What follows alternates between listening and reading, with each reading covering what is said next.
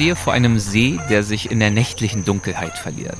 Nur das Ufer wird vom Licht meiner Stirnlampe erleuchtet und dennoch weiß ich, was sich jenseits des Scheins verbirgt. Der flache, alkalische Lake Ndutu. Das salzige, weitgehend fischlose Wasser des Sees ist für die allermeisten Tiere giftig.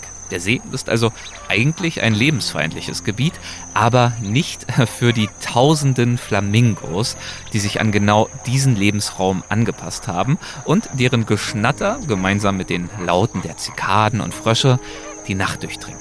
Die Flamingos ernähren sich neben ein paar wirbellosen Tieren wie Krebstieren in erster Linie von mikroskopisch kleinen Blaualgen bzw. Cyanobakterien, die im alkalischen Wasser wachsen. Diese giftigen Pflanzen produzieren Chemikalien, die bei den meisten Tieren Zellen, das Nervensystem und die Leber tödlich schädigen können. Flamingos, in diesem Fall hier vor allem die Zwergflamingos, können jedoch enorme Mengen davon verzehren, ohne dass dies schädliche Auswirkungen hat. Und falls ihr euch schon einmal gefragt habt, warum Flamingos eigentlich rosa sind, die Antwort ist, dass die Algen, die sie fressen, sich in rosa Pigmente verwandeln, die ihnen dann wiederum eine rosa Farbe verleihen. Auf diese Weise tragen die Fressgewohnheiten der Flamingos dazu bei, das Algenwachstum im See hier vor Ort zu kontrollieren und die allgemeine Gesundheit des Ökosystems zu erhalten. Lauschen wir ihn doch noch mal kurz.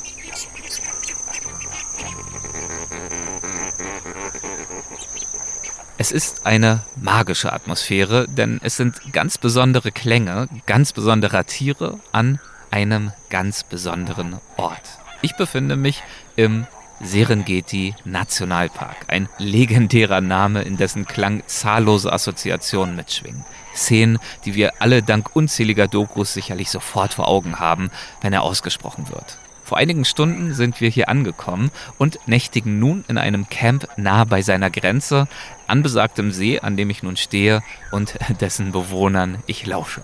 Dabei bin ich nicht allein. Neben mir steht ein Maasai. Denn nach Anbruch der Nacht ist es streng verboten, sich unbegleitet durch die Dunkelheit des Camps zu bewegen. Der Grund? Das hier ist nicht nur Flamingo, sondern vor allem auch Löwenland. Vorhin habe ich ihr Grunzen schon in der Nacht vernommen, gefolgt vom Gelächter der Hyänen. Weil es keine Zäune gibt, die das Camp sicherten und sich die Raubkatzen theoretisch hinter oder in jedem Gebüsch verbergen könnten, ist die ortskundige Begleitung nachts ein Muss. So fühle ich mich sicher und wohlig aufgeregt zugleich, während ich ins schwarze Nichts blicke, den Klängen lausche und mich auf das freue, was vor mir und meinen mitreisenden Freundinnen und Freunden liegt. Nachdem wir zuvor mehrere Tage die Savanne Tansanias auf einer Walking Safari erlebt haben, das könnt ihr euch in Episode 308 bis 310 anhören, werden wir nun mehrere Tage im Serengeti Nationalpark verbringen und dabei seinen Bewohnern ganz nahe kommen. Sowohl den berühmten als auch solchen, deren Namen ich bisher noch nicht kannte. Und ihr könnt natürlich wieder mit dabei sein. Mit offenen Augen ins Abenteuer. Das ist der Weltwach-Podcast mit Erik Lorenz. Bevor wir im Serengeti Nationalpark ankommen, gilt es eine lange Fahrt zurückzulegen. Vom Umland des Kilimanjaro durch das Rift Valley, den großen afrikanischen Grabenbruch, der durch die Abspaltung der arabischen Platte von der afrikanischen Platte während der letzten 35 Millionen Jahre entstanden ist und sich von Syrien 6000 Kilometer weit bis nach Mosambik erstreckt. Die Breite des Tals variiert zwischen 30 und 100 Kilometern, die Tiefe von wenigen hundert bis zu mehreren tausend Metern. Hier bei Weltwach hat uns davon insbesondere Fotograf Michael Martin schon mehrfach erzählt, für den dies eine der geologisch interessantesten Regionen der Welt ist. In seinem Projekt Terra ist der Grabenbruch als Beispiel für die Plattentektonik eines der zehn Gesichter der Erde. Ich freue mich, nach all den Geschichten nun auch selbst hier stehen zu dürfen, gemeinsam mit den Menschen, die auch schon bei unserer Walking Safari dabei waren. Mein Mann Cedric, Musiker und Übersetzer Dieter und Dustin Klüger, der afrikakundige Sohn der Inhaber von Klüger Reisen. Und das ist wiederum der Reiseveranstalter, der diese Tansania-Folgen ermöglicht hat und sie auch präsentiert. Ja, und dann ist natürlich auch wieder mit dabei die Tropenökologin und Moderatorin des Tierisch-Podcasts, Lydia Möcklinghoff. Das Rift Valley habe ich in weiten Teilen verschlafen, aber jetzt bin ich hellwach. Jetzt ist hier nämlich der schöne Bergregenwald. Der Bergregenwald hüllt uns ein, nachdem wir schließlich die andere Seite des Rift Valleys erreicht haben. Das Tal endet, die Straße schraubt sich aufwärts. Hast du denn gut aufgepasst? Wo sind wir? Was, was geht hier so ab gerade? Natürlich habe ich aufgepasst. Ich bin in heller Aufruhr. Wir fahren gerade die Hänge des Ngorongoro-Kraters hoch. Ja. Und äh, das ist natürlich echt so wie Kilimanjaro und Serengeti, sowas, was man sein Leben lang schon kennt. Und äh, ich bin in, äh, sehr aufgeregt, das jetzt zu sehen. Und das ist halt der Hammer, weil wir sind bis vor ein paar Stunden noch wirklich im Prinzip durch so eine Wüste gefahren, ne? Staub, alles. Und jetzt geht es also, wie erwähnt, aufwärts. Und mit der Höhenlage ändert sich in der Tat auch die Vegetation. Jetzt ist hier so ein richtig saftiger Bergregenwald. Man sieht hier die ganzen Aufsetzerpflanzen auf den Bäumen, die riesigen Regenwaldbäume, alle dicht bewachsen. Und äh, ich bin total gespannt, was jetzt gleich kommt. Bei all ihrer Begeisterung für den Regenwald, Lydia betrachtet ihn lieber aus der Ferne, als ganz tief in ihn einzutauchen. Ich liebe den Regenwald, solange ich von draußen aufgucken, drauf gucken kann. Und dann vielleicht noch der erste Tag ist toll. Aber so sehr, sehr lange Zeit im Regenwald ist ja immer anstrengend. Aber jetzt gerade feiere ich es sehr. Ja. Ähm, warum findest du das anstrengend? Also ich habe jetzt noch vor Augen oder vor Ohren, wie du dich im Pantanal durchs Dickicht schlägst, voller Moskitos, voller Zecken. Also schlimmer ist es im Regenwald ja nun auch nicht. Doch, auf jeden Fall. Also so toll der Regenwald ist, aber der Regenwald ist wirklich äh, schwierig, sich über mehrere Tage aufzuhalten. Einfach schon allein wegen der Feuchtigkeit. Ne? Also dir fallen halt einfach die Nägel aus den Füßen raus und äh, die Klamotten trocknen nie. Die Haut ist immer feucht, darum scheuert man sich alles, alles, alles wund. Also so irgendwelche, äh, diese typischen Outdoor-Hosen mit den Zippern ganz schlechte Idee. Dann hast du bei den Zippern alles aufgescheuert. Also es ist schon äh, anspruchsvoller. Also das Pantanal ist dagegen Luxus. Klingt schon ganz schön wehleidig, muss ich sagen. Also wenn ich jeweils im Regenwald unterwegs war, es ging. Aber dann nehme ich dich in Zukunft nicht Wie lange mit. warst du denn im Regenwald unterwegs? Also sogar jetzt mit Cedric zuletzt, äh, drei Tage und Nächte am Stück in Costa Rica. Er ist ja jetzt auch nicht der Survival Hero Nummer eins. Und damals in Laos und so weiter schon mindestens eine Woche am Stück, wandernd und schlafend und schwitzend. Aber im Zelt dann? Ja. Krass. Ja, dann bist du härter als ich. ja. Denke ich auch. Doch, ich liebe den Regenwald. Aber, äh, also eben, ich könnte, wollte da nicht wochenlang drin forschen. Schöner jetzt hier durchzufahren. Ja, voll. Ähm, die Straße ist eine Dirt Road, man hört. Wow, guck dir das an. Wir schrauben uns nämlich wirklich immer weiter den Hang hoch und jetzt Hammer. öffnet sich gerade wieder so ein weiter Blick. Boah, und halt wirklich so Bergregenwald und die Bäume mit so Bartenmoosen und so. Sieht richtig toll aus. Boah, und die Sonne steht auch, die Wolken sind drüber. Die Sonne fällt durch die Wolken durch, so punktweise auf den Regenwald. Es sieht wundersch wunderschön aus.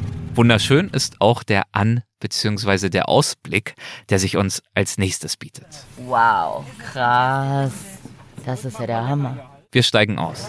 Wow. Vor bzw. unter uns breitet sich der Krater des Ngoro Ngoro aus, die größte intakte Vulkankaldera der Welt. Der Einbruchskrater entstand, als hier ein Vulkanberg in sich zusammenbrach. Wir blicken von der Kraterkante hinab auf den üppig grünen Kraterboden, der 400 bis 600 Meter unter uns liegt. Auf der anderen Seite, rund 20 Kilometer entfernt, erheben sich wiederum steile Hänge. Das heißt also, so groß ist der Durchmesser dieses Kraters. Es ist ein Anblick, der uns nicht nur die Sprache verschlägt, sondern Lydia auch Tränen in die Augen treibt. Okay, das ist, das ist episch. ist das Lachen oder Weinen? Wein. Oh nein. Liebe Leute, Lydia weint wirklich. Das ist so schön. Lydia, du hast ja wirklich Gefühle. Dann wollen wir den, magi Kein Kommentar. wollen wir den magischen Moment mal nicht kaputt machen. Das muss man jetzt mal genießen. Es wird geschätzt, dass bis zu 25.000 Großsäuger den Krater bevölkern. Darunter die größte Raubtierdichte Afrikas. Zebras leben in ihm, Büffel, Gnus, Antilopen und Gazellen, Löwen, Leoparden und Hyänen. All das bleibt uns aufgrund der Entfernungen verborgen von hier oben, aber mit unseren Ferngläsern erspähen wir, weit unter uns, wie in einer anderen Welt, zwei Nashörner und einen Elefanten. 1979 wurde der Krater auf die UNESCO-Liste des Weltnaturerbes aufgenommen und zwei Jahre später dann als Biosphärenreservat ausgezeichnet. Zusätzlich wurde der Krater 2010 zum Weltkulturerbe erhoben. Also nachdem wir uns jetzt ein bisschen Wieder gesammelt beruhigt. haben, eine Aufregung. Es ist Wahnsinn. Es ist einfach ein krass. riesiger Krater. Unter uns durchsetzt von Bächen, einem riesigen See und ansonsten grün, tiefgrün. Also es sieht für mich aus wie in einem Land vor unserer Zeit, diese alte Dinosaurier-TV. Ja, wir haben ja eben schon die ganze Zeit die Jurassic Park Theme oh, ja, gesungen. oder das. also so sieht's echt aus, so ein bisschen, ne? Und dann mit den Wolken, das ist einfach der Hammer. Es ist wirklich, als würde man in so eine verborgene, verlorene Welt schauen. Total krass, ja. Genau, man fühlt sich echt so ein bisschen, wirklich wie bei Jurassic Park oder so, als würde man gerade irgendwie, als würde man hier zum ersten Mal stehen. Das denke ich auch manchmal bei den Iguazu-Fällen so. Wie war das, als die Leute so zum allerersten Mal da ankamen und nur wussten, gedacht hat, holy fuck. Und so ging es mir jetzt wirklich. Also ich habe es, habe ich gerade schon Ja, erwähnt. die ganzen Schwalben, da fliegen lauter Schwalben überm Klipp und so ein riesiger Greifvogel. Wie gesagt, ich habe es äh, von Michael Martin des Öfteren gehört, aber ich habe mir bewusst in diesem Fall keine Bilder angeschaut. Ich ich auch wusste nicht. überhaupt nicht, was mich hier erwartet. Nee, deswegen habe ich ja auch so reagiert. Geht schon wieder. Lydia zeigt Herz, das ist sehr niedlich. Ja. So. Zurück im Jeep beruhigt sich Lydia langsam wieder. Wird immer Nase geputzt. Ja, da sind die Emotionen hochgekocht, ey. Oh, so schön. Hammer. Und Lydia ahnt ja nicht, was noch alles auf uns wartet. Als wir uns am folgenden Abend an die Fahrt zurückerinnern, meint sie, Und äh, ja, wie du schon sagst, dann ging es erst richtig los. Ich will nicht übertreiben, aber ich glaube doch sagen zu können, das war die atemberaubendste Fahrt, die ich jemals erlebt habe. Ja. Mir würde Ich hab, nichts einfallen, was da auch nur Nee, ansatzweise rankommt. genau, ich habe auch lange, lange überlegt, aber nein, also vor allem gegen Ende, das erzählen wir aber gleich noch. Also dann äh, war es einfach chancenlos. Es war wirklich das, die wunderschönste Fahrt, die ich je gemacht habe. die Landschaften, durch die die Strecke führte, änderten sich dramatisch, aber sie blieben stets atemberaubend. Wir passierten die Grabstelle der berühmten Zoologen und Tierfilmer Bernhard und Michael Cimek, die mit der Doku Serengeti darf nicht sterben nicht nur Filmgeschichte geschrieben, sondern auch zum Schutz dieser Landschaft und ihrer Wildtiere beigetragen haben. Zunächst führte uns die Fahrt weiter durch bergige Wälder. Nach einer Weile lichteten sich die Bäume und wurden ersetzt durch saftiges Gras. Grünes, hügeliges Busch- und Weideland erstreckte sich zu beiden Seiten besprenkelt mit Zebraherden und Rindern, bewacht von Maasai, die hier oben in Dörfern leben, die sich mit ihren runden Hütten aus Lehm, Stroh und Holz perfekt in diese Landschaft einfügen und ihre Anmutung vervollkommnen. Im Vergleich zu den Savannen, die wir bei unserer Wanderung durchschritten haben, ist das Land so fruchtbar, dass es anmutet wie das Paradies. So empfindet es am Abend auch Lydia. Das war wie so ein Paradies, oder? Ja, und man hat die Veränderung der Landschaft auch an den äh, Songs gemerkt, die wir die ganze Zeit oh gesungen Gott, haben. ja. Oben waren es noch, waren wir noch bei Jurassic Park im Dschungel. Ja, genau. Irgendwann wechselt's la, dann. la, la, la, la, la, la. Irgendwann wechselt es dann ins Auenland. Das kannst du singen, das, kann ich äh, nicht. Lassen wir jetzt mal lieber das äh, niemandem antun. Genau, ihr habt dann Auenland-Song gesungen von äh, Herr der Ringe. Ganz genau. Und es sah wirklich aus wie das Auenland, ne? Wir kamen an so Dörfern vorbei. Das waren dann diese runden Hütten, die irgendwie mit Bast bedeckt waren. Also es war, war so totales Idyll einfach. Dazwischen die, die Schafe, die Ziegen, Ja. die Rinder und natürlich die Zebras, die Antilopen. Ja, die Maasai eben, die dann äh, auf das Vieh aufpassten und äh, es war wirklich unglaublich. Und dann fuhr man runter. Ich dachte da schon, also sowas habe ich noch nie erlebt, das Ja. kann man gar nicht toppen. Genau. Aber die Krönung folgte erst darauf noch. Genau, wir kamen dann langsam runter, dann fingen die Schirmakazien wieder an und deine, deine sehr, sehr guten Freunde, die Whistling-Akazien, die du den dir. Dornen. Genau, die du dir ja schon schön beim Wandern mehrmals in die, Dor in die Füße gelaufen hattest. Dieses mussten ja nicht laufen. Wir waren ja im Jeep unterwegs, mittlerweile zu diesem Zeitpunkt Ja, wahrscheinlich genau. sieben oder acht Stunden. Ja, Man muss dazu sagen, ewig. auf Dirt Roads, es war ein einziges Geschepper. Wir wurden ordentlich durchgeschüttelt. Du hast die ganze Zeit dich nur geärgert, dass du keinen Sport-BH trägst.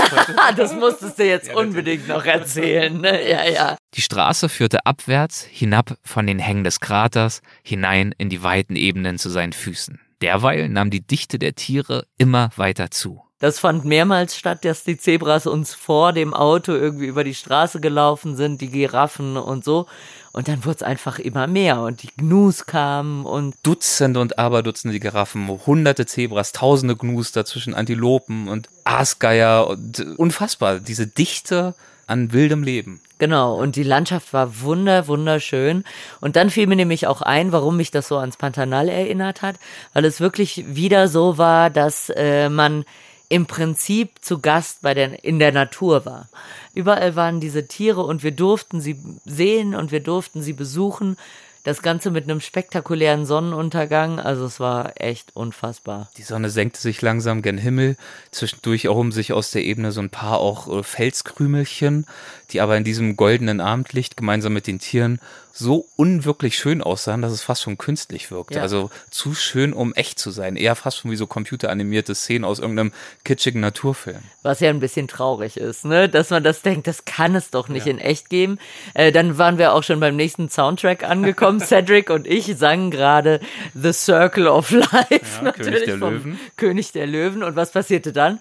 Die bogen um eine Ecke und Ja, was dann passierte, das hört ihr jetzt. Wir schalten zurück in die Situation, als wir um jene sandige Kurve gefahren waren und unsere Blicke auf das fielen, was sich hinter dem Buschwerk verbarg.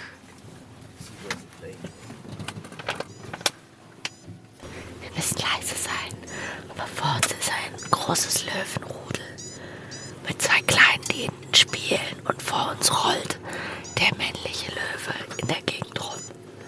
Eine äh, Löwin hat ein Senderhalsband. Sieht Wahnsinn aus, unglaublich. Und äh, von der Landschaft her ist es wunderschön, es ist so richtig grün. Überall die Schirmakazien. Wir sind mitten im Sonnenuntergang. Unglaublich. Nachdem die Löwenfamilie schließlich in den Busch verschwunden ist, meint Lydia, Aber das war wahnsinnig. Das war wahnsinnig beeindruckend. Aus, aus dem Nichts. Aus dem Nichts. Auf einmal sah ich diesen Löwen da in der Gegend rumrollen. zurück zum Abend danach, an dem Lydia und ich an den Tag zurückdenken. Ich habe nicht mal geweint, aber es war knapp. Also ich glaube, man kann die Magie dieses Momentes äh, fast gar nicht beschreiben. Das war total krass. Ich hatte null damit gerechnet. Und dann war da wirklich so ein Löwenrudel mit vielleicht zehn Löwen oder so, Jungtiere, die miteinander gespielt haben. Der Daddy, der Dicke, äh, rollte sich da lässig auf dem Boden rum. Also es war unfassbar und halt wirklich so in vier Metern Entfernung vielleicht, direkt neben dem Auto, ne? Das alles spielte sich noch ab im Ngoro Ngoro Conservation Area, so heißt Genau. die Gegend dort, grenzt direkt an die Serengeti, an den Serengeti National Park und in dem wir befinden wir uns jetzt mittlerweile. Genau, wir sind viel zu spät eingelaufen dann am Ende, weil ja alles so aufregend war und man alles angucken musste und so, sind wir hier im Dunkeln angekommen. Und ähm, ja, vielleicht hört man es im Hintergrund. Es ist auch jetzt nicht so ganz leise, denn wir sind in so einem äh, Zeltcamp. Cedric hat endlich äh, sein Glamping, was er sich die ganze Zeit schon gewünscht hat. Das sind hier nämlich opulente Zelte. Und diese Zelte befinden sich eben an jenem Lake Ndutu, von dem ich euch vorhin schon erzählt habe. Übrigens, auch die mehrfache Weltwachgästin Jane Goodall hat hier viel Zeit verbracht und den Ndutu als Ausgangspunkt für etliche ihrer Forschungsprojekte genutzt. Ja, und das heißt also, das, was man hier lärmend im Hintergrund hört, das sind die besagten Flamingos. Und die sind ganz offensichtlich auch nachts aktiv und machen hier einen Mordslärm. Begleitet von den Zikaden. begleitet von den Zikaden und ich freue mich schon, gleich im Bett zu liegen und mir das Konzert anzuhören. Und so geht dieser Tag, der so lang und reich an Eindrücken war, auf die wohl schönstmögliche Weise zu Ende. In komfortablen Zelten mit einem Klangteppich der hiesigen Tierwelt, der uns in der Dunkelheit regelrecht einhüllt und uns in den Schlaf geleitet.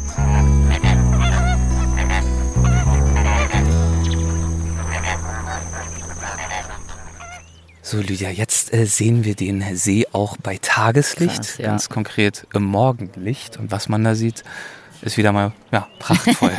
Mal wieder der Knaller. Es- Wir, wir, wir drohen uns zu wiederholen.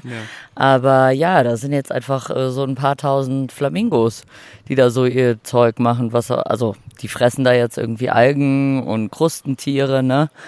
Und äh, diese Salzseen sind eben voll davon, weil die Salinität, die ist dann zu hoch, da sind keine Fische drin. Das heißt, äh, die Krustentiere können schön machen, was ein Krustentier so macht, ohne dass ein Fisch es wegfrisst. Und dann kommt aber natürlich der Flamingo und freut sich und frisst.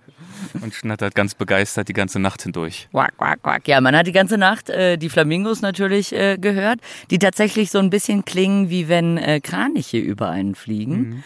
Und ich habe die ganze Nacht die Löwen und die Hyänen gehört. Also das waren tatsächlich auch vermutlich zwei Löwenrudel oder auf jeden Fall zwei Männchen, äh, die immer abwechselnd gerufen haben. Und das war schon krass, im Zelt zu liegen und dann. Nicht ohne Grund wurde uns ja hier wirklich auch eingetrichtert, nachts das Zelt nicht zu verlassen. Ja. Und wenn, dann äh, vorher zu pfeifen. Es liegt auch eine Pfeife aus im mhm. Zelt, damit äh, die Maasai kommt, zumindest einer von ihnen, und uns hier geleitet, wo auch immerhin wir gehen wollen. Nee, aber das hast du ehrlich gesagt falsch verstanden. Man soll Lichtsignale geben. Die Pfeife okay, ist, weil ich wenn der Lichtsignale Löwe... gegeben, da kam niemand. Ach so. Und pfeifen wollte ich nicht, um, nee, um euch nicht aufzuwecken. Und dann bist du halt im Zelt Okay, geblieben. wofür ist die Pfeife?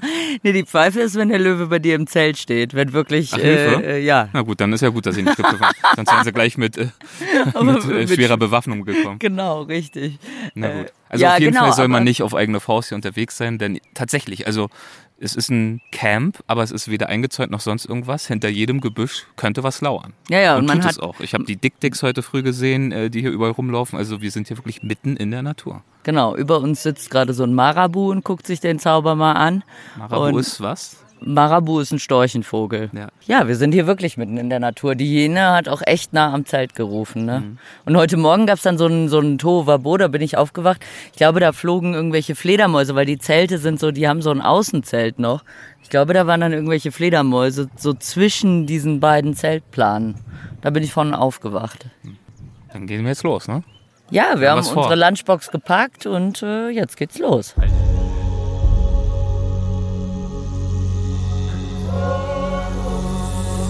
Wir fahren los in den Morgen hinein. Schon bald sehen wir ein halbes Dutzend Giraffen, die sich an hohen Akazien gütlich tun. Drumherum verteilt mehrere Dutzend Gnus in Begleitung etlicher Zebras. Auf den Rücken der Giraffen, Gnus und Zebras sitzen etliche Rotschnabelmadenhacker. Das sind kleine Singvögel, die mit den Säugetieren hier eine Symbiose eingegangen sind und sie von Zecken, Flöhen und Hautparasiten säubern, die sie fressen. Lüders Kamera klickt.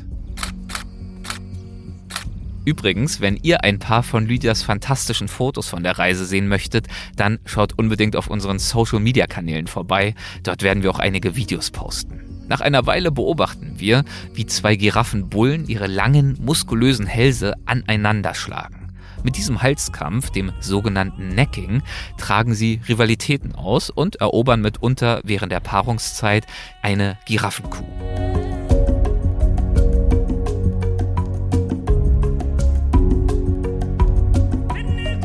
Man weiß gar nicht, wo man hingucken soll, Mensch. Überall passiert was. Wow. Mann, Mann, Mann. Kurze Pause. Ich muss kurz ein Foto machen, Leute. So, jetzt kann es weitergehen. Genau, richtig. Und die trainieren jetzt im Prinzip, indem sie immer wieder ihre Hälse so umeinander schlingen. Boah, aber das sind so viele Giraffen, ey. Das ist der Hammer. Ich kann sagen, ich war gerade dabei zu zählen, um ja. 12 bis 15 in dem Dreh. Ja. Und die, ach, hier rechts auch noch zwei nach wie ja, vor. Genau. Und die Zebras. Ja, und die Zebras, meine Güte. Hammer. Voller als bei uns so im Jeep. Und hier ist es schon ganz schön voll. nee, echt unglaublich. Ach, guck mal, da kommt noch eine hinterm Busch raus. Ja. Wunder, wunderschön. Das, oh, und das Licht, die Farben.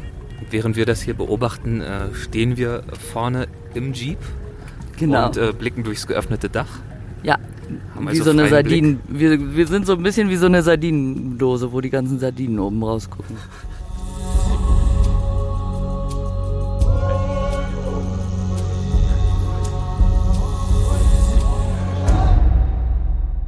Wir fahren weiter. Zwischendurch reiht sich eine Tierbegegnung an die nächste.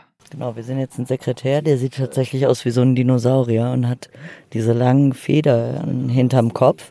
Und äh, das sind Vögel, die sich auch viel von Schlangen ernähren.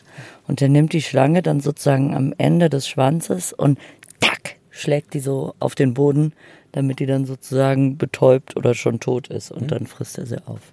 Kurz darauf die nächste Sichtung. Wir haben jetzt gerade ja diese Sicht auf diese drei Geparden. Das sind wahrscheinlich Brüder, weil die alle gleich alt sind ungefähr. Und direkt dahinter, in gleicher Linie, steht ihre Hauptbeute, die sie genauso sehr wie wir im Blick hat. Die kleine Gazelle, Thompson-Gazellen. Die sind ja zu klein Geparde, um irgendwie größere Tiere groß zu erlegen. Deswegen konzentrieren sie sich halt eher auf Gazellen, Kaninchen, Hasen, solche Sachen. Und sie sehen recht voll aus. Also haben auch einen leichten roten Schimmer ums Maul, das heißt, sie werden gerade gefressen haben. Ein paar Minuten später Hier jetzt rechts neben uns ist eine Großtrappe. Das ist ein fetter Vogel. Also tatsächlich auch der schwerste fliegende Vogel in Afrika, in ganz Afrika. Also auf jeden Fall ein sehr schwerer fliegender Vogel. Und was ich krass finde, ist vor allem, dass äh, also der Hals ist halt so richtig massiv. Bis zu 18 Kilo können die wiegen. Starkst hier durch die unendlich weite Ebene. Ja, und dann hief mal 18 Kilo in die Luft, ne? Ja. Dir fällt es ja schon schwer, morgens vom Frühstückstisch auch noch aufzustehen, Genau.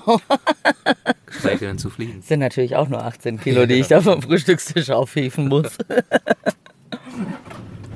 Und wie nennt der Bayer so eine Trappe? Attrappe. Richtig! Aber warum der Bayer? Der sagt doch auch zum Hirsch, ah Hirsch. Ach so, aha, aha. Mein Oh Gott, jetzt Gott. hast du sogar die richtige Antwort gegeben, ohne den Gag Ja, überhaupt zu Ich verstehen. habe den Witz nicht verstanden, aber das ist die wahre Genialität. Ja. Dieter, der hinter mir sitzt, gibt mir einen Hinweis. Du hast einen dicken Käfer auf, dem, auf der Schulter hinten. Oh ja, wow. Ein schöner hoffentlich? Ja, pass auf. Hier. Erik hatte einen Käfer auf dem Rücken, so ein äh, Mistkäfer natürlich. ich hätte mich, äh, wahrscheinlich ist er, ist er olfaktorisch äh, Angezogen auf worden. dir gelandet. Ein Mist, ist es wirklich ein Mistkäfer? Ein Mistkäfer, ja klar, das ist ein Mistkäfer. Frechheit. Überall sind überall um uns rum sind die Weißstörche. In der Tat, wir sind umgeben von etlichen Weißstörchen, die wir ja aus der Heimat bestens kennen. Zugvögeln also, die meistens jährlich weite Strecken zwischen ihren Brutquartieren und ihren Winterquartieren in Afrika südlich der Sahara zurücklegen. Vielleicht erinnert ihr euch noch aus der Tansania-Trilogie zu unserer Walking Safari an Lydias Passion für tierische Ausscheidungen. Die setzt sich natürlich auch hier fort und in Dustin hat sie einen mehr als willigen Gesprächspartner. Ein Detail bei den Weißstörchen ist hier anders als in Deutschland. Die koten ihre Beine ein. Dadurch werden die Beine weiß. Und weil man ja weiß, dass weiß weniger Hitze aufnimmt als schwarz, ist das so ein bisschen für die die Möglichkeit, sich zu regulieren in der Temperatur, damit ihre Beine eben nicht zu heiß werden, diese schönen roten. Das machen die Marabus ja auch. Und in Deutschland, meine ich, machen das die unsere Störche allerdings nicht, weil es halt einfach nicht so brennend heiß die Sonne ist. Doch, machen sie tatsächlich. Ja, ja, weil die sitzen ja dann auch oben in den Horsten drin im Sommer und es ist auch heiß und dann scheißen die sich auch die Beine lang. Also es Das- einfach Storchbehavior. Genau, das ist Storchbehavior und tatsächlich ist es auch ziemlich speziell für die Störche. Und ja, das ist ihre Sonnencreme. Da können wir froh sein, dass wir äh, lieber in den Supermarkt gehen und uns Sonnencreme kaufen, anstatt uns einfach die Beine lang zu scheißen. Die Bäume bleiben hinter uns zurück, stattdessen erstrecken sich weite, bis zum Horizont reichende Grasebenen, die schließlich in eine Senke übergehen, in der sich nun, zu Beginn der Regenzeit, Wasser gesammelt hat. Dies ist das sogenannte Hidden Valley, hier im südlichen Serengeti Nationalpark, weit entfernt von jeder Straße. Lydia und ich blicken voraus. Da ist ordentlich was los. Da ist echt gut was los.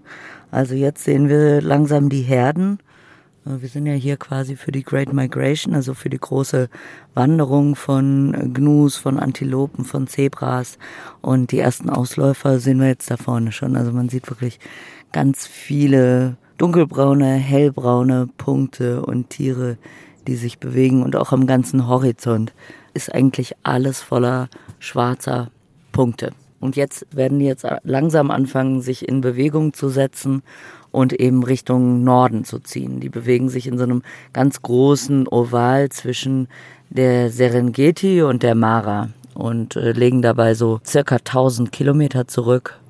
Und äh, also da sind dann circa zwei Millionen Tiere in Bewegung. Also eine unglaubliche Tierwanderung. Deswegen nennt man sie ja auch The Greatest Show on Earth. Genau, die größte Show der Welt. Das ist auch äh, die größte äh, Tier- oder eine der größten Tiermigrationen, die es gibt, also Tierwanderungen, die es gibt. Wahrscheinlich kann er nur noch äh, irgendwas mithalten, was im Meer stattfindet, oder? Genau, also eben Wale machen ja auch sehr große Wanderungen. Oder irgendwelche Auch riesigen, Haie. riesigen Fischschwärme. Genau, also da gibt's auch große Wanderungen, aber hier auf dem Land ist es äh, die größte Wanderung. Und das ist natürlich spannend, weil das ist natürlich, das charakterisiert auch den Rest der Natur, ne? Also sowohl die Pflanzen natürlich, weil die grasen hier ja quasi alles ab, aber auch äh, alle Tiere, die eben nicht mitwandern, sondern wo die einfach nur da durchziehen. Also für die, für die Löwen zum Beispiel ist das dann echt so eine Feeding Frenzy, wo man sich halt einmal so richtig fett frisst, ne?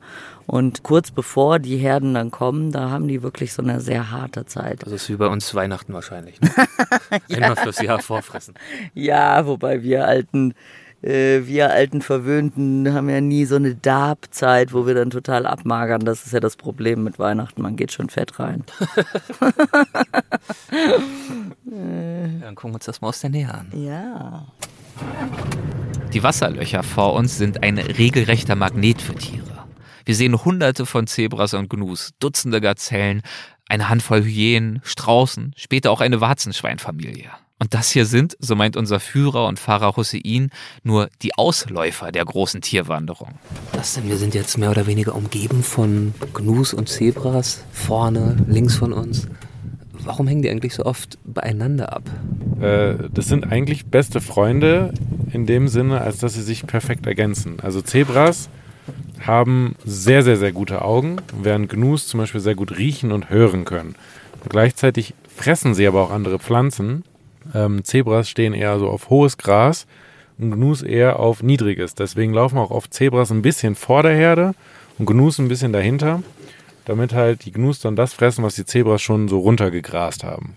Dabei sind die Gnus bei weitem in der Überzahl. Sie sind etwa fünfmal so zahlreich wie die Zebras. Das hier sind Zebras, die in Ufernähe durchs flache Wasser laufen.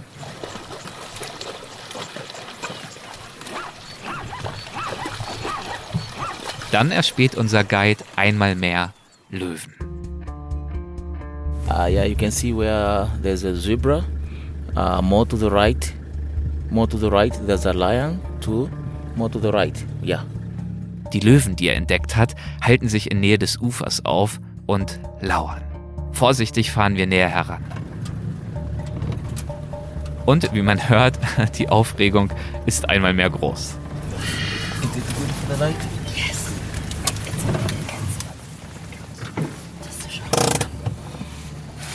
Kurz darauf wird es spannend. Hier sind zwei Löwenweibchen.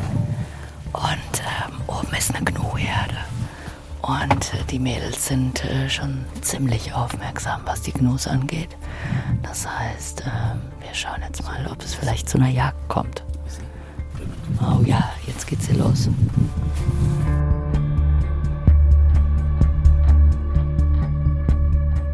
Die beiden Löwenweibchen befinden sich nahe am Ufer. Über ihnen, ein Stück den Hang hinauf, grasen ahnungslos die Gnus und Zebras. Langsam, mit gespannten Körpern, setzen sich die beiden Löwenweibchen in ihre Richtung in Bewegung und nähern sich ihnen Schritt für Schritt, verborgen vom Hanggefälle und dem hohen Gras. Sie teilen sich auf. Die eine Löwen hält sich links, die andere etwas weiter rechts. Schätzt du, wie viel Abstand ist zwischen den Gnus und den beiden Lö Löwenweibchen? So 100 Meter ungefähr. Also schon noch ein bisschen. Wir sehen gerade die jagbare Beute sozusagen, die absolut keine Ahnung hat, dass hier die Löwen stehen. Obwohl jetzt die Zebras gucken und ich glaube, die haben sie jetzt entdeckt. Genau das hatte ich gerade eben gesagt. Zebras können sehr gut sehen. Wir stehen aber vom Wind her so, dass sie sie niemals riechen könnten, die Löwen.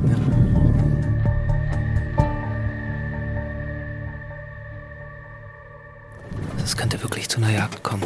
Ja, also sie schleicht jetzt sich. langsam, also sie ist schon richtig im Hunting-Mode, voll am Schleichen. Ganzer Körper ist gespannt. Wow, Genau, Wahnsinn. voll fokussiert und sie riecht jetzt. Also sie ist jetzt, obwohl jetzt gibt sie auf. jetzt legt sie sich hin. Na ja, gut, muss man auch nicht. Plötzlich entweicht die Spannung den Körpern der Löwinnen wie Luft aus einem Ballon. Offenbar haben sie es sich anders überlegt. Wir fühlen uns, als wären wir gerade live bei einer der Naturdokumentationen unserer Kindheit dabei gewesen. Das ist tatsächlich, ich finde hier in Afrika, weil man einfach so viele Naturdokumentationen gesehen hat, fühlt sich das wirklich so an, als wäre man live dabei, ne? Weil man kennt die Tiere alle, aber man hat sie eben noch nie in echt gesehen, ne? Aber was das für mich coole ist im Vergleich zu Naturdokumentation, ist, dass es unkuratiert ist. Das heißt, die Jagd, die jetzt sich jetzt angebahnt hat, ist jetzt nicht zu einem Ende gekommen, aber eben, das macht ja auch die Spannung aus, dass du nicht weißt, wie in der Naturdokumentation hat sich so ein Filmteam halt schon was bei gedacht und dann wird so eine Dramaturgie fertig aufgebaut, sondern es ist halt äh, komplett alles eine Überraschung, was jetzt passiert. Etwas später entdecken wir zwei weitere Löwen, in diesem Fall ausgewachsene Männchen, die vor uns im hohen Gras liegen, entspannen und dabei schwer atmen. Sie haben riesige Mähnen. Guide Hossein erklärt, wenn sie kämpfen, schützt diese Mähne ihre Nacken. Werden sie dort gebissen, wirkt das dichte Haar wie so eine Art Schwamm, der die Wucht des Angriffs absorbiert. Diese Riesentatzen, ne?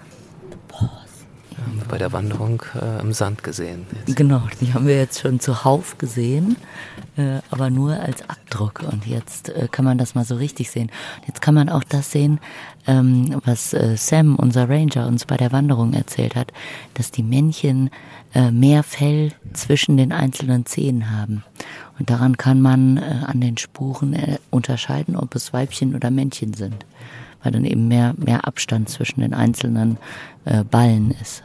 Die Männchen sind dafür zuständig, das Rudel zu beschützen, aber die Löwinnen sind es, die sagen, wo es lang geht, völlig klar, und die das Rudel anführen. Deshalb war es bei dem Rudel, das wir gestern auf der Herfahrt gesehen haben, auch das ältere Weibchen, das ein Sendehalsband trug. Wohin auch immer sie geht, wird das übrige Rudel folgen. Wir haben uns jetzt äh, von diesem Tal mit dieser riesigen Wassermulde entfernt, Mhm. sind jetzt wieder in den Ebenen und sind wirklich umgeben in alle Richtungen von Tausenden und Abertausenden Gnus, Zebras, vor ein Dutzend Ja. Strauße, ähm, Warzenschweine. Ja, es ist egal, in welche Richtung man guckt, es sind Tiere da. Also man sagt ja auch, bei dieser Great Migration gibt es bis zu 1000 Tiere pro Quadratkilometer. Ne? Also in Pantanal arbeite ich auf einer Rinderfarm, da haben wir so 20 Tiere pro Quadratkilometer. Und so fahren wir Stück für Stück weiter, in Schrittgeschwindigkeit über Holperpisten, durch Tierherden, die immer größer und dichter werden, bis sie schließlich die Landschaft nahezu komplett ausfüllen. Für mich einer der beeindruckendsten Anblicke meines Lebens. Und jetzt schlage ich vor, äh, falls ihr nicht gerade am Steuer sitzt oder auf dem Laufband rennt, schließt einmal eure Augen und stellt euch genau das vor. Also eine endlose Grasebene, bevölkert mit einer ebenso unendlichen Anzahl an Jungen und Alten, an klein und ausgewachsenen Zebras und Gnus. Und das klingt so.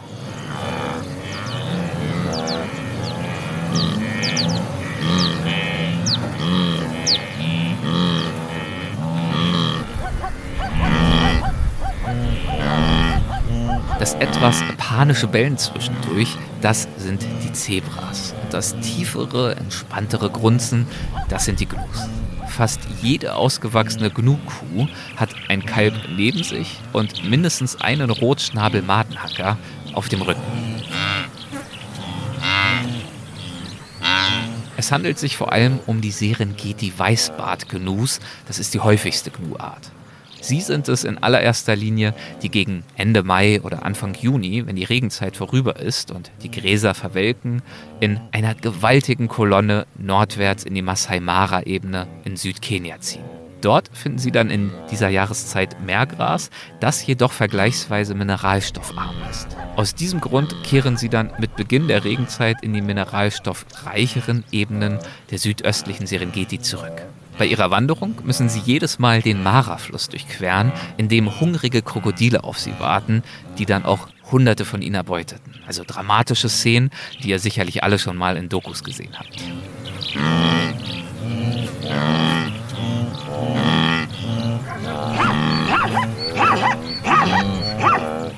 Das zum Schluss gerade, das war nochmal ein Zebra, vermutlich eine Zebrastute, die ihr Fohlen in dieser Masse aus Tieren sucht. Weil jedes Tier eine einzigartige Stimme hat, erkennen sie einander auch über längere Distanzen. Etwas später wartet schon das nächste Highlight. Leopard. Leopard hängt im Baum rum. Ich würde sagen, der liegt genauso hoch, wie wir an seiner Stelle, glaube ich, auch liegen würden, oder? So wie ich gestern wahrscheinlich auch im Bett lag. Und der lässt so richtig schön, der liegt auf einem dicken Ast oben im Baum. Lässt so richtig schön die Beine baumeln. Jetzt gerade ist er aufgewacht. Aber er lässt so richtig schön die Hinterbeine und den Schwanz runterbaumeln. Aber ist auch klar, dass wir es sehen. Guck mal, ich habe meinen, meinen Glücks-BH an. Hast du? Nee, Ich habe einen Leoparden-BH an. Dann haben wir das Thema jetzt also auch nochmal. Ist das der Sport-BH, der sagen umwoben? Nee. Ah, Okay. Toll. Jemand Foto. Jetzt haben wir alle Katzen gesehen. Mit alle Katzen meint Lydia natürlich die drei großen Katzenarten, die hier leben, also Löwen, Geparden und Leoparden. Nach so viel freudiger Aufregung ist es Zeit für eine Rast. Wir machen jetzt gerade Mittagspause und vielleicht hört man es im Hintergrund.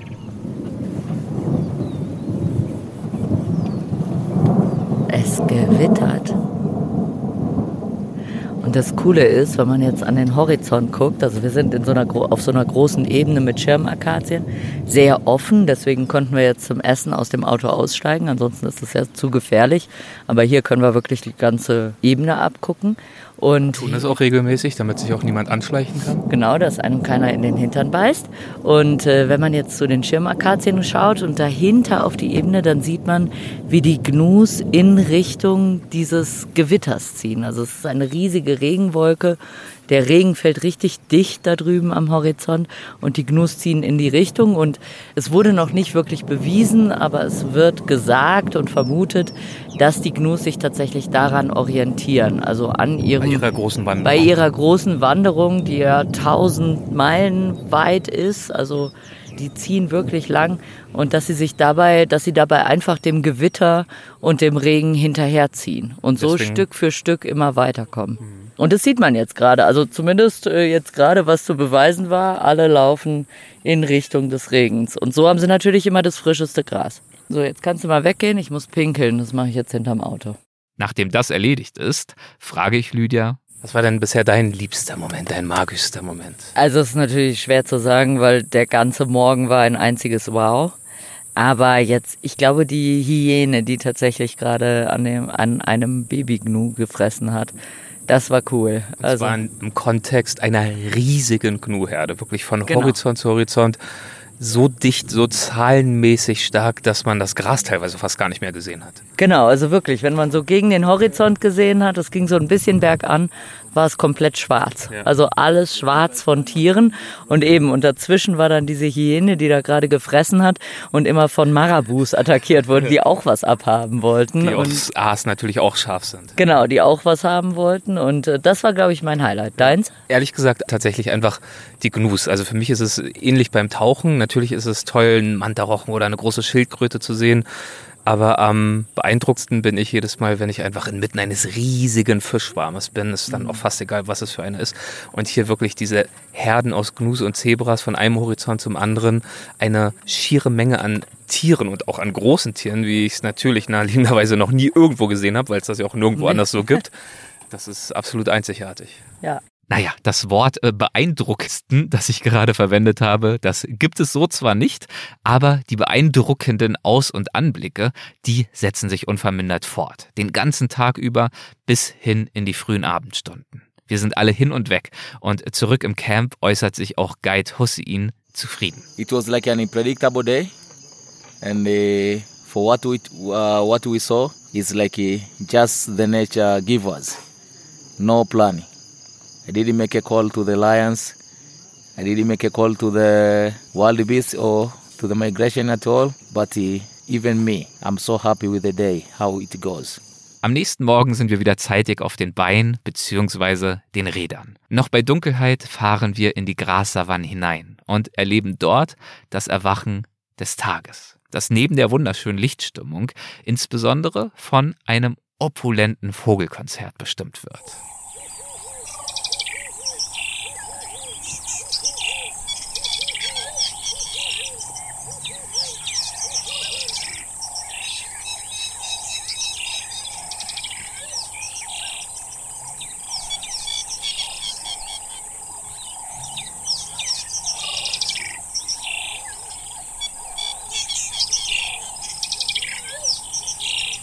Das sind sie, die magischen, die unvergesslichen Momente, in denen die Natur hier auf all unsere Sinne einwirkt. Sie sieht nicht nur immer wieder beeindruckend aus, sondern klingt auch wunderschön. Dazu der Geruch des Grases und gestern beim Gewitter des fernen Regens. Und die Stöße, die der unebene Boden, über den wir holpern, uns Stunde für Stunde unablässig verpasst. Rund zehn Stunden lang werden wir heute auf wildesten Holperpisten durchgeschüttelt. African Massage nennt man das hier. Es ist natürlich unmöglich, in dieser Folge all den besonderen Tierbegegnungen gerecht zu werden. Also weder ihrer Menge noch ihrer Intensität, die diese Reise in den Serengeti Nationalpark für uns so einzigartig machen. Am Ende unserer Zeit hier versammeln wir uns abends am Lagerfeuer nahe dem Ufer des Lake Ndutu. Wir, das bedeutet nach wie vor Lydia, mein Mann Cedric, Musiker und Übersetzer Dieter, Dustin Klüger und mittlerweile auch zwei Personen, die wir bislang noch nicht erwähnt haben, die aber für den letzten Teil der Reise mit zu uns dazugestoßen sind. Lydia, wir haben jetzt äh, mehrere Tage Safari hinter uns im äh, Serengeti National Park und sind dabei mittlerweile ja auch längst nicht mehr in unserer ursprünglichen Gruppe. Zusätzlich hinzugekommen sind vor einigen Tagen schon Birgit und Romeo Klüger. Zum einen die Eltern von Dustin, den wir schon kennen äh, von unserer Walking Safari, der hier natürlich auch mit dabei ist. Und insbesondere aber natürlich auch die Inhaber von Klüger Reisen und damit ja auch unsere Gastgeber. Ich glaube, das ist eine ganz gute Gelegenheit, jetzt da wir am Ende unserer Reise sind, einmal Danke zu sagen. ja, auf jeden Fall. Also das war äh, eine echt, oder das ist ja immer noch eine echt krasse Reise mit so vielen neuen Eindrücken. Und äh, so unterschiedlich auch die Walking Safari und jetzt diese Tage hier in der Serengeti und äh, rund um den Gorongoro-Krater. Also wirklich toll. Vielen, vielen Dank euch. Und hallo erstmal, ihr, ihr seid ja jetzt neu hier mit in der Episode dabei. Hallo Birgit. Hallo an alle. Und Romeo. Ja, hallo, schönen guten Abend. Romeo und Birgit Klüger, müsst ihr wissen, sind nicht nur mit ihrer Reiseagentur Klüger Reisen unsere Sponsoren dieser Folge und unsere Gastgeber auf dieser Reise, sondern sie sind mir, und das sagte ich auch schon in der Trilogie über unsere Walking Safari, sie sind mir mittlerweile gute persönliche Freunde. Die Mitglieder des Weltwach Supporters Clubs unter euch könnten sie aus Weltwach Plus Folge 21 kennen. Darin habe ich mich mit ihnen über ihre Geschichte unterhalten und über Israel und Palästina.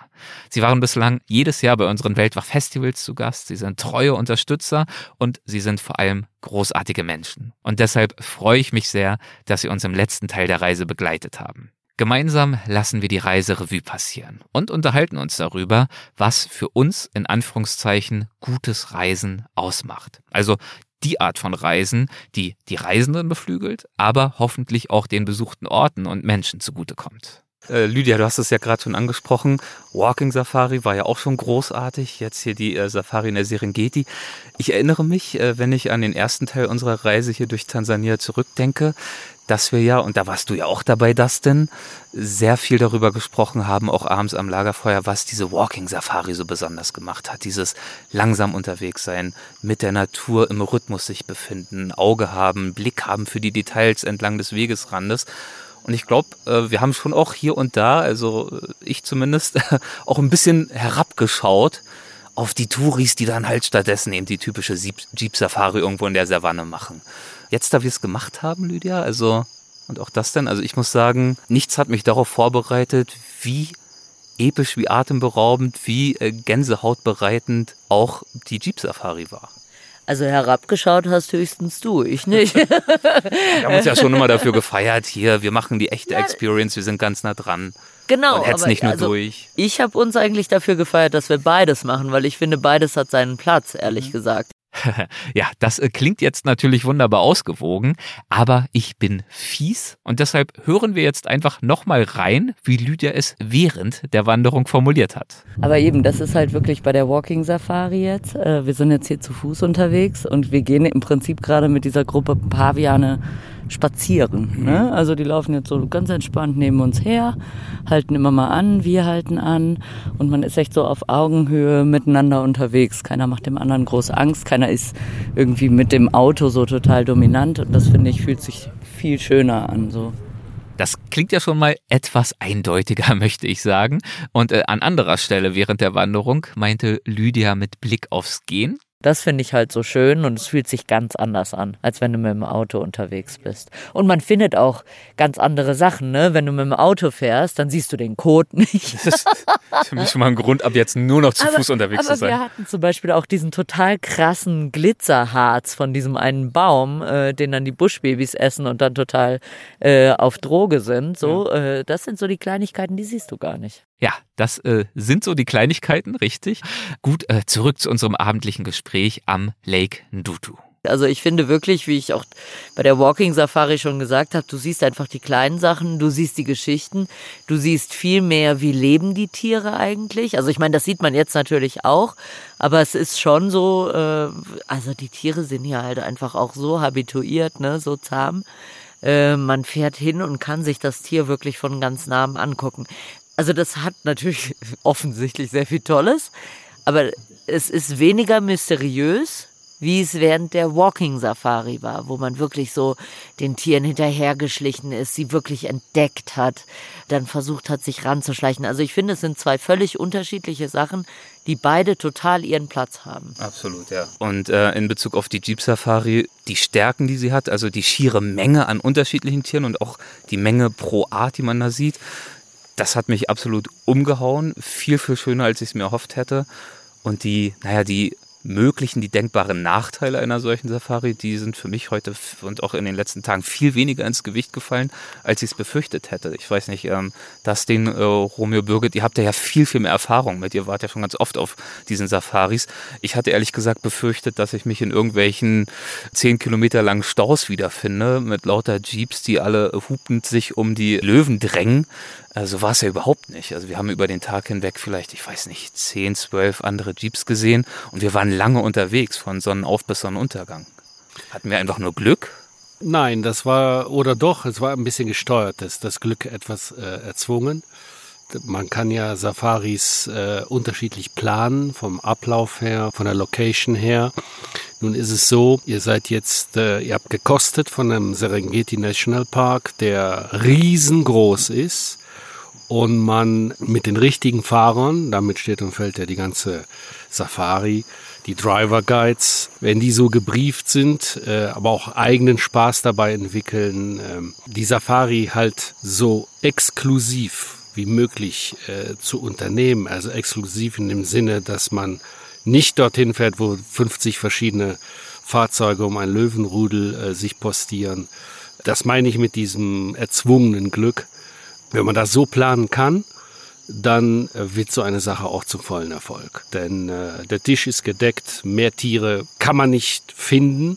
Ihr wart ja äh, nun die letzten Tage nicht nur in Anführungszeichen als Lydias und äh, meine und unsere Gastgeber hier mit dabei, sondern ja vor allem auch selbst als Afrika-Fans. Wie war es denn für euch? Wie gesagt, ihr wart ja nun schon etliche Male hier, ihr kennt euch bestens aus. Wie, wie war dieser Trip für euch?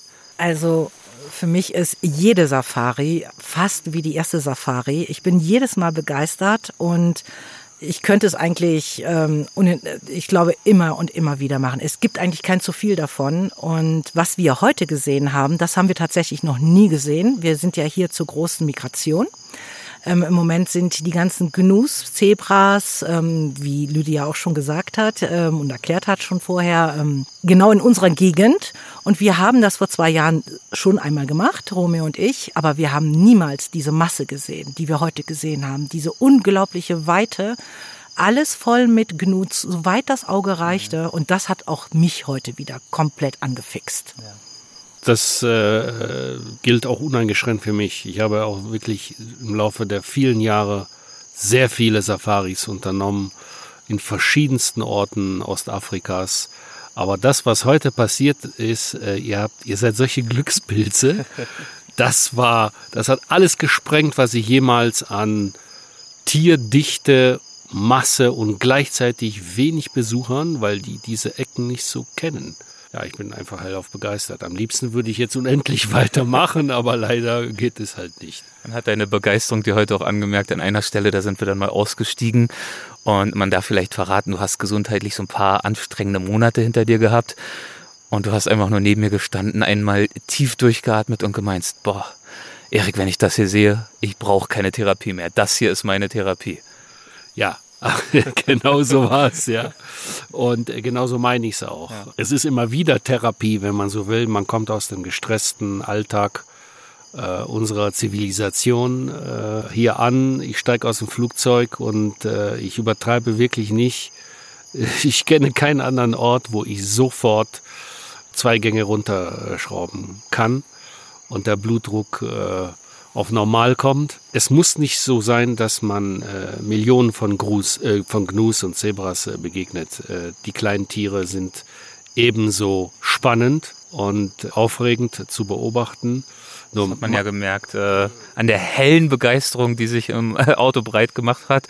Ich würde mal sagen, es gibt so zwei klare Favoriten, oder? Was so die kleinen, niedlichen anbetrifft, Lydia. Genau, also im Auto auf jeden Fall, wenn, wenn im gesamten Auto einmal so ein dann ist irgendwo ein Dick-Dick. Ja. Oder wenn alle anfangen. Dick-Dick ist was? Dick-Dick ist äh, die kleinste Antilope Afrikas, richtig? Äh, hat so ein Schnütchen, das sie so auch so hin und her bewegen kann. Tauchen immer mindestens zu also zweit wirklich, auf. wenn das, wenn das Wort Rehauge, äh, es müsste eigentlich Antilopenauge heißen, Ja. weil es sind riesige schwarze, mega süß einfach. Und äh, wenn das ganze Auto gelacht hat, dann waren es die Perlhühner, die so ein bisschen, wir haben entschieden, es sind im Prinzip die Minions der Serengeti. Also die sind immer so ein bisschen Banana, immer so ein bisschen unterwegs. Genau, das waren äh, so ein bisschen die Favoriten. Und was mir eben noch eingefallen ist, als wir uns auch mit Hussein unterhalten haben, äh, das war ein schöner Moment, da sind wir gefahren und ich hatte es mit Hussein davon, ob es sich einfach abnutzt zu guiden, was ich ja auch mache und davon hatten wir es ja auch mit Halid Genau, auf du der bist ja im Pantanal nicht nur als Wissenschaftlerin unterwegs, sondern guidest auch. Genau, eben. Und äh, da wird man oft gefragt, irgendwie wird das manchmal langweilig. Nein, es wird überhaupt nicht langweilig. Es wird eher immer interessanter. Und das hat genau Hussein vorhin auch gesagt, weil du kennst die Landschaft, du siehst halt die Unterschiede und du sagst, wow, jetzt ist das und das völlig unterschiedlich. Dann er meinte auch, er kennt die Löwenrudel und sieht, Mensch, die haben jetzt hier äh, drei Jungtiere und so. Und gerade hatten wir das erzählt, dann saß diese Eule auf einmal neben der Straße, zusammen mit dem Adler, die dann da wirklich so auch so ein super interessantes Verhalten gezeigt hat und die Mistkäfer gefressen hat. Und äh, da meinte Hussein vorhin auch, äh, nee, das hat er noch nie gesehen. Die ist eigentlich nachtaktiv und sitzt im Baum. Auf einmal saß die tags irgendwo auf dem Boden. Ne? Also das sind so die kleinen Sachen.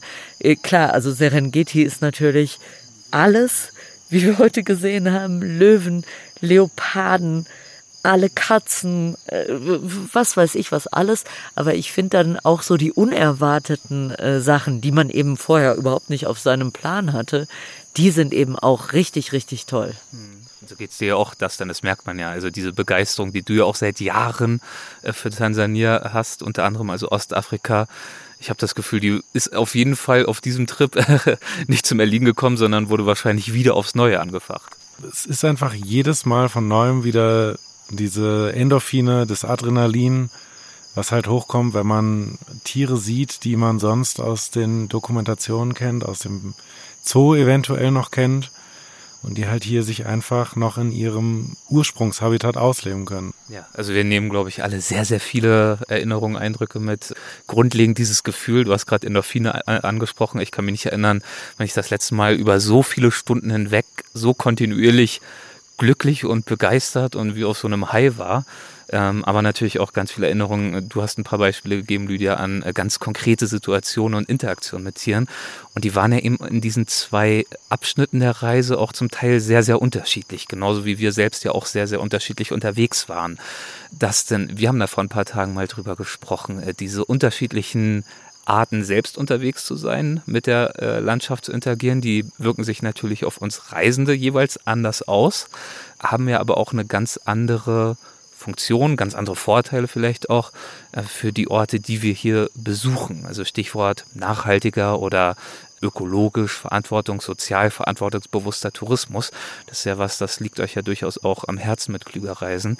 Wie würdest du das äh, einordnen in den zwei Teilabschnitten dieser Reise? Also zum einen zu Fuß unterwegs zu sein, dort um den äh, Kilimanjaro herum und dann hier ganz konkret vielleicht ein bisschen durchgetakteter, ein bisschen vielleicht ansatzweise standardisierter hier im äh, Serengeti National Park. Oder um die Frage konkreter zu stellen, was davon ist äh, für Tansania und für die Tierwelt, für die Natur wichtiger und besser? Oder wenn man das so einfach nicht sagen kann, ähm, wo liegen jeweils die Stärken und die Schwächen dieser Ansätze?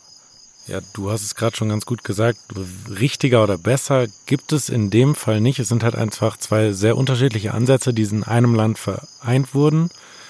Hier im Serengeti Nationalpark ist es eine absolute unantastbare Zone.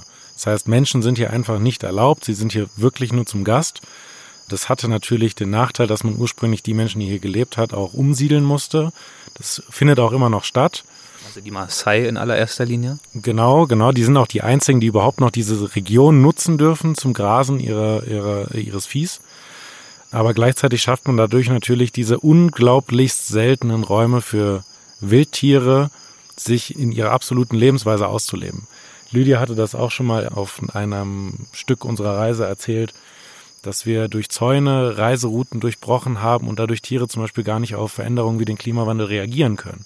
Hier in so einem unglaublich großen, zusammenhängenden, geschützten Gebiet kann die Natur ganz anders reagieren, als sie das in einem Gebiet tun könnte, wo Menschen Grenzen setzen. Und Menschen setzen immer Grenzen, was auch nichts per se jetzt Schlechtes erstmal ist. Aber in diesem ganz spezifischen Fall ist es halt der Vorteil der Serengeti, dass sie so offen und so groß ist. Äh, während der Wanderungssafari hatten wir ein Gebiet, was von Menschen genutzt wird.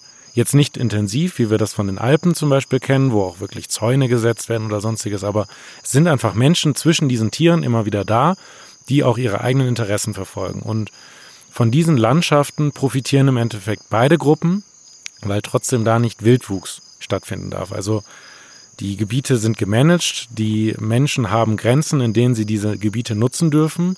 Gleichzeitig aber haben eben auch diese Tiere dann oder müssen diese Tiere in Koexistenz mit den Menschen klarkommen. Und das tun sie sehr gut. Das sieht man an den Wildzahlen, die konstant sind, die teilweise sogar wachsen. Und am Ende ist es natürlich unglaublich wichtig, die Menschen auch von der Wichtigkeit zu überzeugen, ähm, diese Tiere zu schützen. Und nur durch Verdrängung wird man das nie schaffen. Man muss die Menschen einbinden. Und in der Serengeti bindet man die Menschen dadurch ein, dass hier sehr viel Geld mit dem Tourismus auch im Land bleibt, was natürlich dann der Infrastruktur zugutekommt, was der Bildung zugutekommt und sonstiges.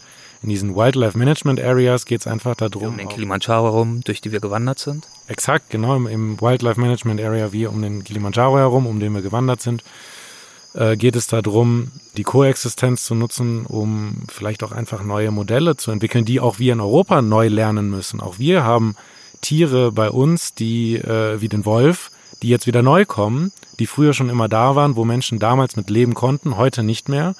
Und äh, viele Praktiken, die hier angewendet werden, sind für uns sicherlich auch sehr hilfreich. Und auf, auf lange Sicht müssen wir Menschen uns wieder der Natur nähern. Und genau in diesen Gebieten ist das eben möglich.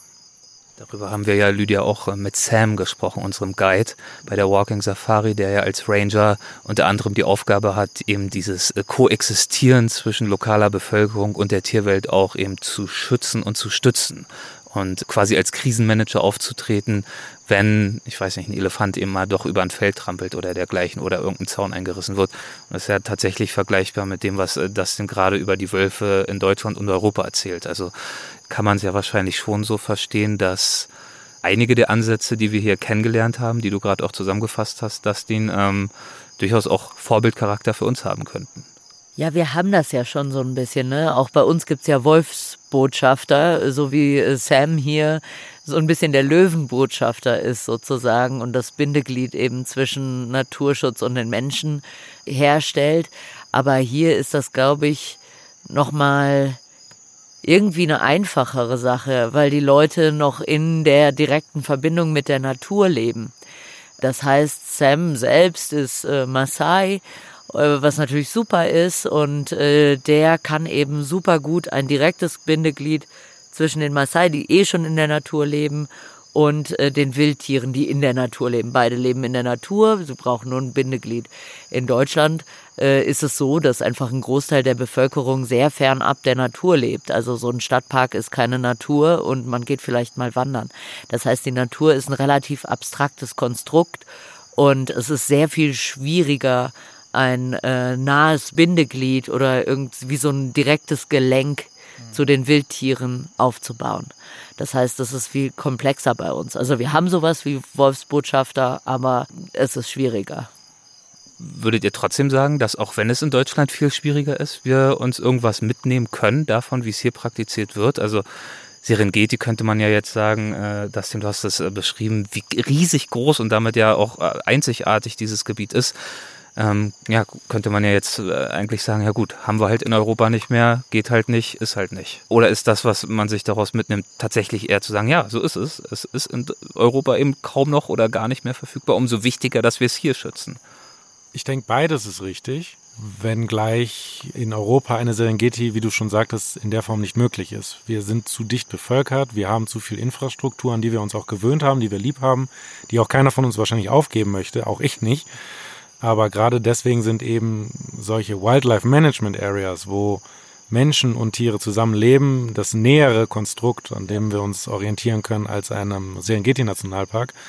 In Deutschland gibt es ja einige wunderschöne Nationalparks, im Bayerischen Wald zum Beispiel, ähm, als bestes Beispiel, wo man damit angefangen hat, auch zu sagen, okay, wir lassen die Natur Natur sein und großartige Erfolge hatte.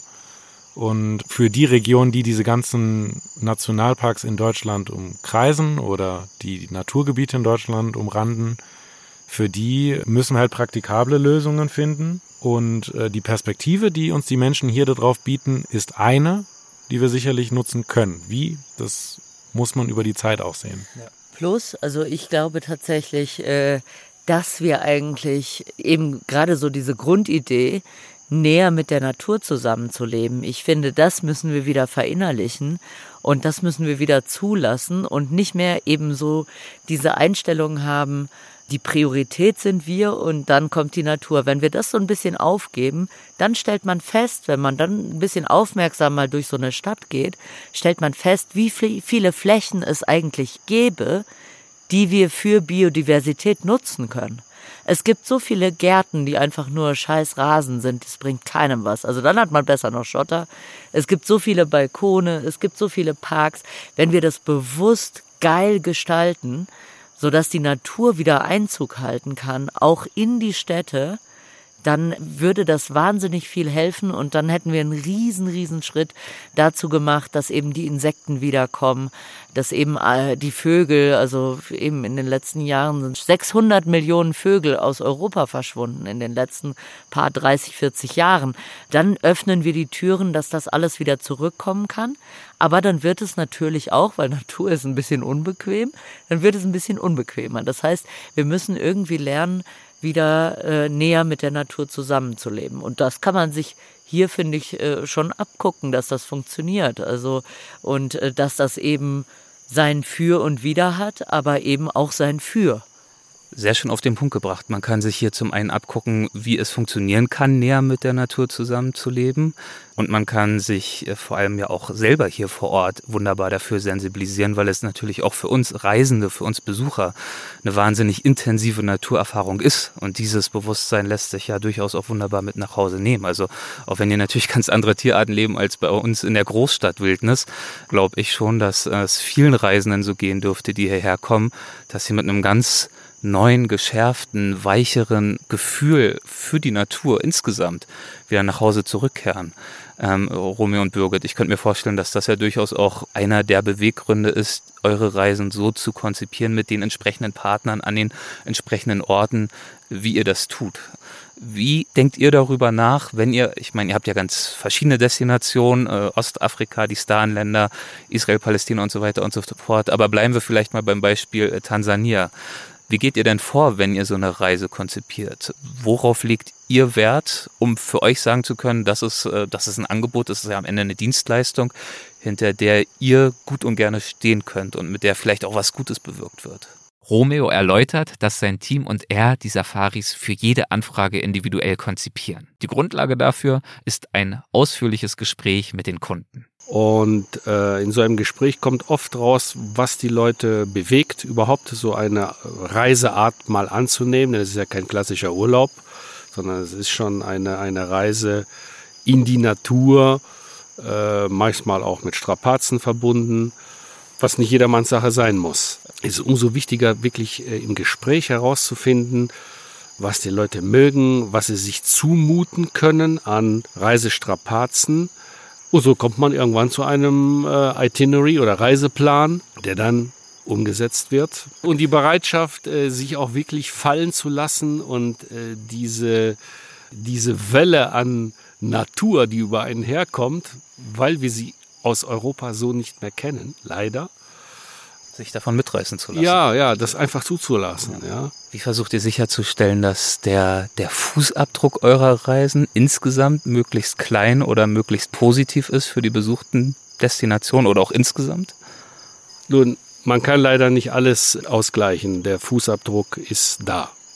Aber wir versuchen es halt durch Unterstützung verschiedener Projekte in Äthiopien, in Kenia, äh, jetzt auch in Tansania. Was für ein Projekt in Tansania? Äh, in Tansania geht es um eine Wiederaufforstung im Zentrum des Landes, wo viel abgeholzt wurde, Tropenholzer halt.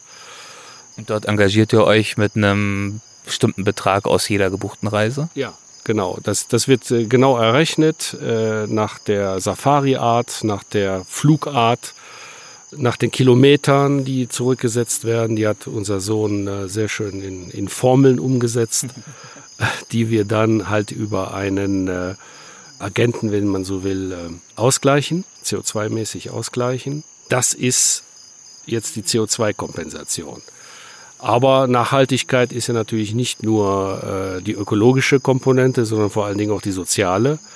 Und äh, da machen wir mit äh, verschiedenen Dingen. Wir unterstützen eine Schule in Uganda beispielsweise, die für, ich weiß nicht, ist politisch nicht korrekt, taubstumme Kinder. Äh, naja, ihr wisst, was ich meine. Ja.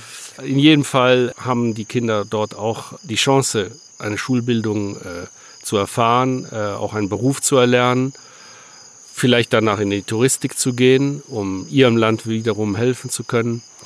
Das ist jetzt ein Projekt. Äh, wir unterstützen äh, Kinder in Kenia mit äh, Schulausbildung. In Äthiopien war es auch ein Waldaufforstungsprojekt, was, wo wir uns auch persönlich überzeugen konnten, wie fantastisch sowas funktionieren kann. Äh, um es ganz kurz mal zu erklären, vorher das Wort Mikroklima eher schmunzelnd zur Kenntnis genommen, aber da haben wir es gesehen, dass es wirklich funktioniert. Ja? Äh, über viele Jahre hinweg wurden da, wurde ein kahlgeschlagener kleiner Berg wieder aufgeforstet und tatsächlich, es regnet dort. Ja, es ist unfassbar. Das sind so die Dinge, die wir gerne auch mitmachen. Naja, ähm, ich weiß nicht, ob ihr die Geschichte gehört habt vom Sam, ob Dustin euch die erzählt hat schon. Kukaro. Die Kukaro, kennt ihr die Geschichte schon? Ja, aber wir haben sie nicht aufgezeigt. Ah, okay. Dann, ähm, also Dustin war letztes Jahr schon auf der Walking Safari auch gewesen und hat sie erstmal getestet, weil wir haben damit letztes Jahr angefangen. Und ähm, Sam, der Ranger, war halt auch mit dabei, der Maasai. Und äh, am Ende der Zeit ist es ja so, dass, dass jeder immer Tipp bekommt. Das ist völlig normal. Also Trinkgeld. Trinkgeld, Trinkgeld genau. Und Sam hat halt gutes Trinkgeld bekommen von Dustin, von seiner Freundin. Seine Freundin heißt Caroline. Caro. Und äh, dieses Jahr kam Sam zu Dustin völlig freudestrahlend und sagte, ja, kannst du dich noch erinnern, letztes Jahr? Und ich habe mir von dem Geld eine Kuh gekauft. Und diese Kuh, die heißt jetzt Caro. Und diese Kuh gibt auch Milch. So, und jetzt bekommt Dustin auch demnächst ein Bild von Caro für die Caro, aber das ist doch zum Beispiel auch wieder so ein Beispiel dafür, wie es funktionieren kann, ja, und äh, wo diese kleinen Sachen, was, was das wirklich weiterhilft, denn eine Kuh Kuh zu haben, die dann Milch gibt. Ja. Ja, das ist großartig. Er hat, er hat auch so schön nachgemacht, wie er die Kuh dann treibt. Das kann sich das denn vielleicht auch mal merken. Er hat dann immer Karo, Karo, Karo, Karo, Karo. Kannst du dir für zu Hause schon mal merken. Ob das hilft. Kriegst du wahrscheinlich eher die Bratpfanne ja, über den Kopf. Eher. Aber das sind die äh, Geschichte, als äh, Sam dir das erzählt hat, das hat dich doch bestimmt auch äh, nicht nur gefreut, sondern auch bewegt, oder? Zu hören, dass dieses Trinkgeld und damit ja auch eure Zusammenarbeit am Ende des Tages ähm, auf einer ganz kleinen individuellen Ebene einen solchen Unterschied machen kann. Natürlich, absolut. Also das ist halt, äh, es hat mich schon ich war da schon emotional sehr angefasst, als er mir das erzählt hat, äh, auch weil er meine Nummer irgendwie verloren hatte und er wollte mir noch Bilder von der Kuh schicken und so. Also für ihn war das auch sehr wichtig, das mit mir zu teilen. Und äh, als ich jetzt wieder hier hingekommen bin, war er auch total froh, hatte ich zumindest das Gefühl und ich glaube, er ist ein sehr ehrlicher Typ, äh, dass wir uns wieder gesehen haben und ähm, wir hatten wieder tolle Gespräche, auch wenn die Sprachbasis jetzt nicht 100% die gleiche ist, aber man versteht sich irgendwie und ähm, so baut man halt auch neben diesem geschäftlichen Aspekt Freundschaften auf, die äh, teilweise fürs restliche Leben auch halten können. Und diesen äh, Mini-Impact, den man dann macht, den sieht man dann ja auch selber wieder mit wachsen. Und äh, er kann natürlich selber entscheiden, was er mit dem Geld macht, aber dass er das so, Nachhaltigkeit in, äh, so nachhaltig in seine Zukunft investiert, das hat mich sehr, sehr berührt und sehr gefreut. Und äh, schauen wir mal, wie viele Kinder die kleine Caro noch haben wird.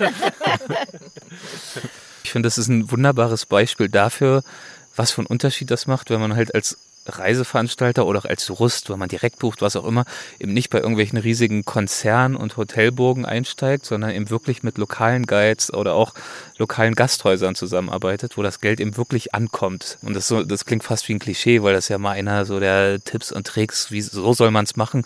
Aber das ist jetzt wirklich mal ein greifbares Beispiel dafür, was das eigentlich bewirken kann. Ja, und äh, genau dieses Beispiel zeigt halt auch äh, im Endeffekt die Vorteile für kleine Veranstalter, und da rede ich jetzt nicht über uns, sondern wirklich über die Veranstalter vor Ort.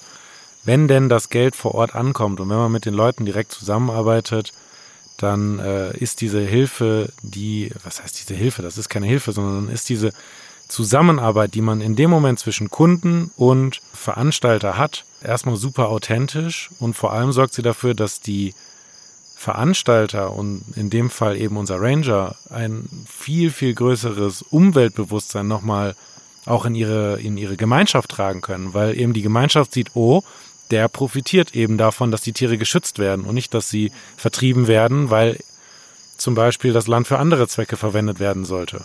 Ja. Und äh, so einen direkten Effekt, den kann man, glaube ich, auf keine andere Weise erzielen, außer auf direkte Bildung. Und da, das ist Staatssache. Genau, und da, das setzt eigentlich auf auf meine, also die Frage, die ich habe, ähm, wie, woher kommt denn eure Motivation, das anders zu machen? Das eben nachhaltiger zu machen und das eben klimaneutral zu machen, das mit den Menschen hier vor Ort zu machen. Woher kommt das? Ähm, ich glaube, das ist äh, von Anfang an schon so bei uns gewesen, dass wenn wir unterwegs waren, wir natürlich auch uns die Menschen, wir waren immer sehr interessiert daran, wie leben die Menschen im Land. Nicht nur das, die Landschaft zu sehen, die Tiere zu sehen, sondern auch die Menschen wahrzunehmen und uns mit den Menschen vor allen Dingen zu unterhalten. Dadurch bekommt man sehr viel mit und erfährt, wie sie halt leben. Und wenn man ein bisschen Empathie hat und wir wissen alle, wie gut es uns geht, dann sieht man, oh, da ist doch ein kleiner Unterschied. Und so kommt, kam das natürlich, dass wenn wir Leute hier hinbringen dass auch den Leuten hier vor Ort geholfen werden muss, weil nur so geht es für mich und ich denke auch äh, natürlich auch für Romeo. Das ist eigentlich so erstmal der Hauptpunkt gewesen, dass, dass wir versucht haben, okay, wir möchten das nicht all in, dass nur ein Manager, was weiß ich, von irgendeinem riesen Hotelier, äh, Konzern, sonst was, äh, davon profitiert, sondern dass die Leute hier vor Ort profitieren, weil ich die Leute mag, weil ich reise in die Länder, um die Leute kennenzulernen die Motivation ist nicht äh, wirklich äh, es anders wie die anderen zu machen, sondern wir machen es wirklich aus dem Herzen. Äh, auch wenn es sich jetzt etwas kitschig anhört. Wenn wir mit etwas nicht klarkommen, äh, moralisch, ethisch, wirtschaftlich, äh, wie auch immer, dann lassen wir auch die Finger davon. Die Motivation ist in diesem Sinne von alleine entstanden, aus dem eigenen Reisen heraus. Ja, dass wir das dann irgendwann wirtschaftlich umgesetzt haben war der nächste Schritt. Ja, und von diesem nächsten Schritt haben in diesem Fall wir alle auf dieser Reise profitiert. Wenn auch ihr gern eine solche Reise unternehmen würdet, ob nun ins östliche Afrika wie in unserem Fall oder zum Beispiel auch in die Starnländer oder in den sogenannten Orient, dann schaut gern einmal auf www.klüger-reisen.com vorbei. Vorbei ist nun auch unsere Reise durch Tansania, die vollgepackt war mit Einblicken in ein faszinierendes und komplexes Ökosystem. Eindrücke und Einblicke, die mir sicherlich unvergessen bleiben werden. Ich hoffe, ihr hattet Freude daran, im Kopf mit uns mitzureisen. Macht es gut und bis zum nächsten Mal.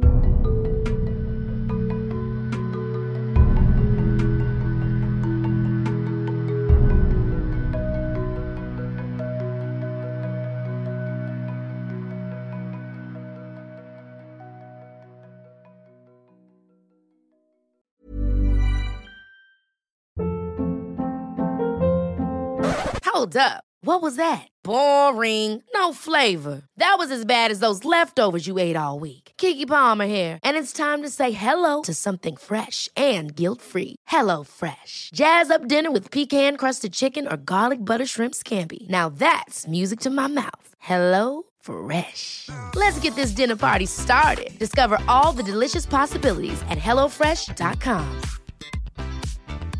Planning for your next trip? Elevate your travel style with Quince. Quince has all the jet setting essentials you'll want for your next getaway, like European linen, premium luggage options, buttery soft Italian leather bags, and so much more. And is all priced at 50 to 80% less than similar brands. Plus, Quince only works with factories that use safe and ethical manufacturing practices.